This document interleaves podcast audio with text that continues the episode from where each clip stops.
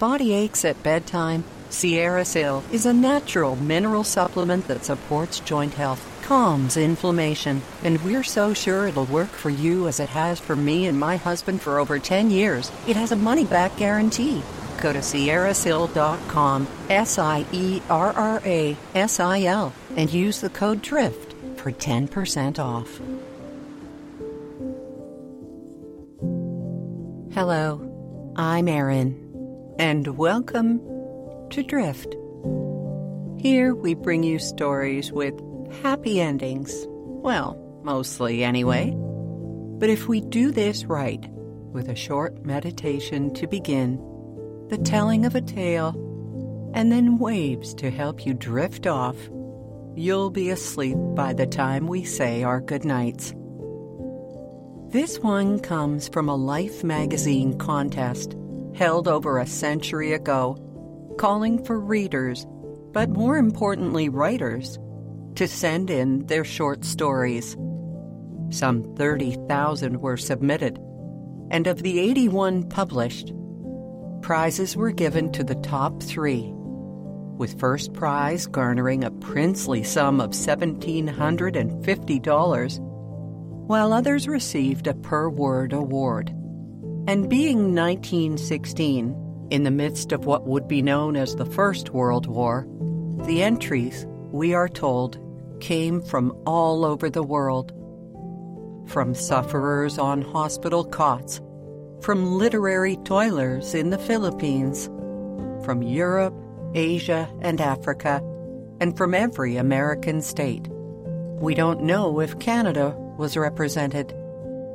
One manuscript was sent from a trench at the French battlefront, where the story had been written between hand grenades, if you can imagine.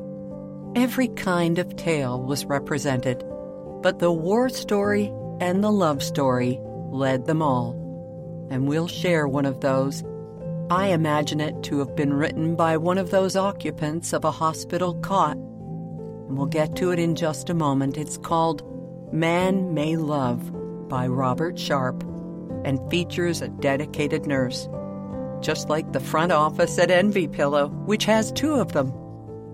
Thank you, Envy Pillow, for making all of our drift stories free to listen to. It's a Canadian company started by two registered nurses who saw a need for a special kind of wrinkle preventing pillow for patients who'd had dermatological or cosmetic work. Kathy and Kim have embraced not only skin deep anti aging, but thankfully, comfort for all of us with only the finest elements, including antimicrobial copper and ingredients in each of their products that back up their planet friendly ethics. From eye masks to their unique pillows, find it all at envypillow.com. That's E N V Y pillow.com. Oh, and be sure to use the code word DRIFT to receive 10% off your purchase. And sleep with the best. And just before we begin our life winning story, Man May Love, let us fully relax and prepare to receive. Let's begin here, as we like to do, with a few moments of relaxation. Wherever you are, whether in bed or a chair, perhaps you're traveling and just need that little nudge to take your mind off of everything. Thank you for being here. We'll start out with a deep breath in and out. Great. Now, as we do it this time, feel the breath entering your lungs through your nostrils or your mouth. Feel that life giving air as you breathe in and now breathe out. I'm going to ask you to let your body feel heavy wherever you are. Lower your shoulders let your head feel heavy on your pillow or headrest. And now that your shoulders are doing a bit less of the heavy lifting, allow your arms and hands to just be limp. Take another deep breath in now and let that life go right down to your feet and just swivel your ankles a bit and let them rest. Now to your calves and thighs, let them feel heavy. Your backside, your back, around to your belly, finally, with one last deep breath in, your chest full. Now out. Your whole torso, shoulders, neck relaxed. And if you would, just think these words I am safe. I am loved. I am at peace.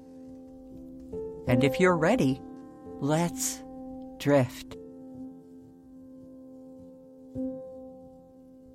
Miss Young, I want to ask you something. And Geoffrey modestly pulled the sheets close up under his pink chin. I suppose you'll think me an awful bore for saying this to you so abruptly. But I'm dreadfully in earnest. Will you marry me, please? Miss Young did not stop a minute in her deft arrangement of his breakfast tray. She didn't even blush. No, I don't think I will, she answered. You see, I can't marry every one that asks me. How many have you married already? Well, I haven't married any yet. Then marry me.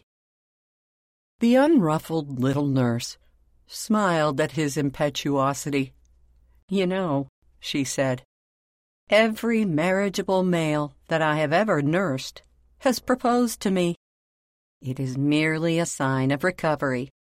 It ought to go on the list of symptoms. My proposal is a symptom, all right, but not of recovery. It is a symptom that I am desperately in love.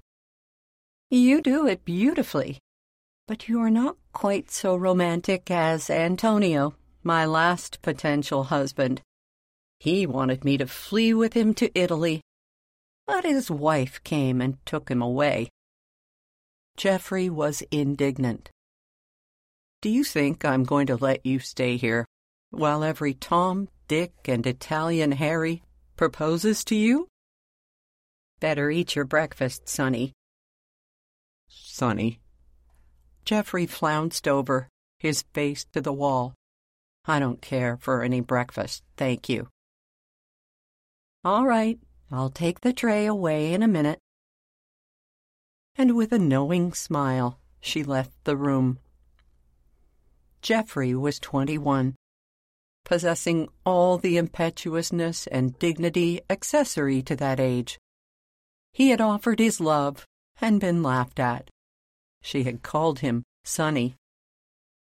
Yet, during those three past weeks of antiseptic nightmare, she had been extremely kind to him. Perhaps she loved someone else. At the thought, Geoffrey became quite disconsolate. But finally he turned over, and his eyes fell upon the breakfast tray, laid temptingly beside his bed. A ravenous hunger assailed him. He pulled the tray onto the bed and began to eat. After all, things were not so bad. A woman always had to be coaxed. Meanwhile, Miss Young was talking it over with a sister nurse at breakfast in the nurses' quarters. What I want to know, Haney, is this. When do we ever get a fair chance at a man? We don't get away from the hospital long enough at a time to capture one. And here, where we receive proposals every day, it's against the rules to marry the patients. Did he propose to you? interposed Haney. Yes, he did. And he's a nice boy, too. Excuse me, not for mine. I'm vaccinated against marriage. I'm tired of having men growl and grumble at me all the time. Sure, so am I. But, Haney, wouldn't it be perfectly grand to have just one great big man to jaw at you? He asked me to call him Geoffrey. Look here, kid. You're not falling in love, are you? demanded the quizzical Haney. I wonder if he has another girl, answered Miss Young irrelevantly. About noon, Geoffrey became exceedingly restless. Miss Young smoothed his pillows again and again. Once, when her hand strayed temptingly near, he grasped it and kissed it. It must be confessed that Miss Young didn't withdraw her hand quite so quickly as the superintendent would have thought proper. She even blushed, and that was very unusual for the sophisticated nurse. Gee, I know I'm an awful bore to keep bothering you like this, but haven't you changed your mind? Don't you think you can marry me? Look here, Geoffrey. She really hadn't meant to call him Geoffrey. You don't know what you're talking about. I'm the only woman you've seen in the last three weeks. I may have helped pull you over some pretty rough places. Of course you think you have to marry your benefactor. I have to marry you, Miss Young, but that's not the reason. I'm going to ask you three times a day until you consent to be my wife. Well, keep it up, Geoffrey. It will help pass the time. Miss Young had quite regained her customary impenetrability. Geoffrey kept his word. When his nurse was in the room, he watched her continually, and at the most unexpected times propounded the old question. If she left the room, he always developed a dreadful thirst as an excuse for an imperative summons. Even Miss Young found it hard to doubt his sincerity. She floundered between natural emotions and her professional indifference.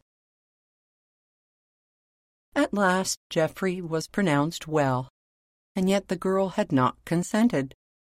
He had no excuse for remaining longer. So, with evident bad humor, he consented to go. Miss Young, he said, I'm going home today, and I just won't leave you here for some dirty patient to be grabbing at your hand and proposing to you all the time. Marry me and come away from here. Geoffrey, I'm going to give you a square deal. You go home for a month, see other girls, and if you then still want to marry me, come up here and I'll think about it. I'm on, Miss Young. Say, I found out your first name. It's Claire, isn't it?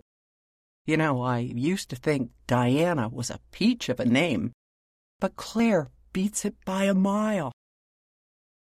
Geoffrey went home. Miss Young cried a little in the solitude of her room. Then she settled down to a half hopeful vigil of waiting. During the first two weeks, she received seven letters, each one declaring Geoffrey's undying devotion and his firm desire to return for her. Every night she read the entire collection up to date and wept over them, as is the manner of women beloved. Then, for days, she received no word. She fought this rather hopeless portent with a trusting heart. Often during the long day's work, when patients grumbled, when some ogling male became amorously persistent, when the little nurse found herself almost hating mankind, she slipped into the vacant corridor and reread one of the treasured epistles to give her faith the third week dragged along, and the beginning of the fourth, and still she received not a word. At first she waited impatiently for each day's mail, but finally she began to delay her call at the desk, dreading the recurrent disappointment. At last, one morning at breakfast, she received a letter addressed in Geoffrey's handwriting. All aflutter, she slipped it into her pocket until she could be alone. But she couldn't wait, so she tremulously tore the envelope open and read, My dear Miss Young, I shall always regard you as a woman of the rarest good sense. You must have thought me a great fool. I think a man is hardly responsible for what he does when he is sick. I must thank you for your splendid nursing, and furthermore, for the way in which you brought me to my senses. You see, Diana and I have made it all up again. I'm sending you a card. The card bore the conventional Mr. and Mrs. W. P. Harvey announce. Miss Young slowly crumpled up the letter and shoved it into her pocket.